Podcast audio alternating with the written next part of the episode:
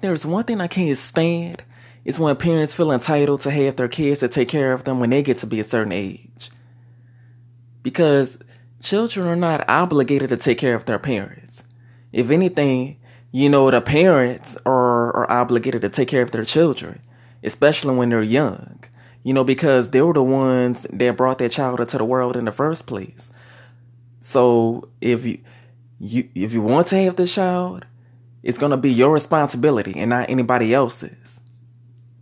Now, when a child does get to be a certain age, they should be able to take care of themselves because their parents won't always be around to take care of them.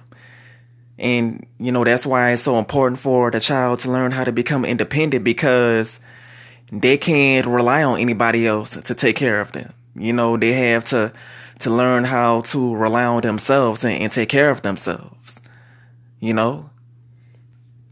And, and then, you have these parents want to be guilt tripping and manipulating their children into take into taking care of them by telling their children things like, Well, I raised you. I brought you in this world. I put a roof over your head. I put clothes on your back. I put shoes on your feet. I put food on the table.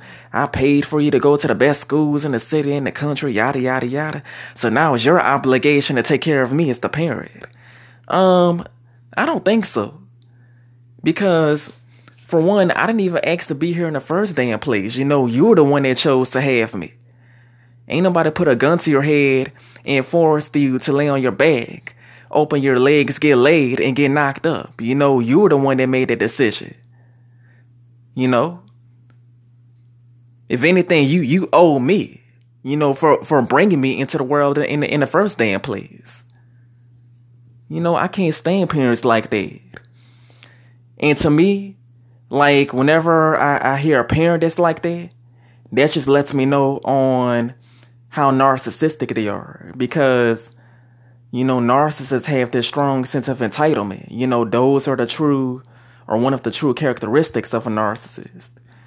Like you know they think that just because they have children they think that their children are obligated to take care of them since the parent had took care of the child when when they were younger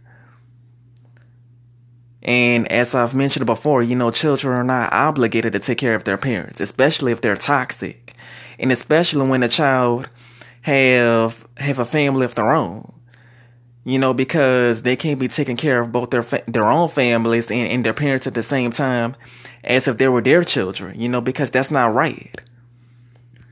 And I truly believe that that narcissistic parents have children for the sole purpose of their child taking care of them when they get to be a certain age. And to me, that's that's extremely evil and selfish because you're bringing a human being into the world for all of the wrong reasons. You know, you didn't conceive this child out, out of love. You know, you conceived this child to be a slave, a pawn piece, a servant a permanent source of narcissistic supply. And, and, and, and that's just not right.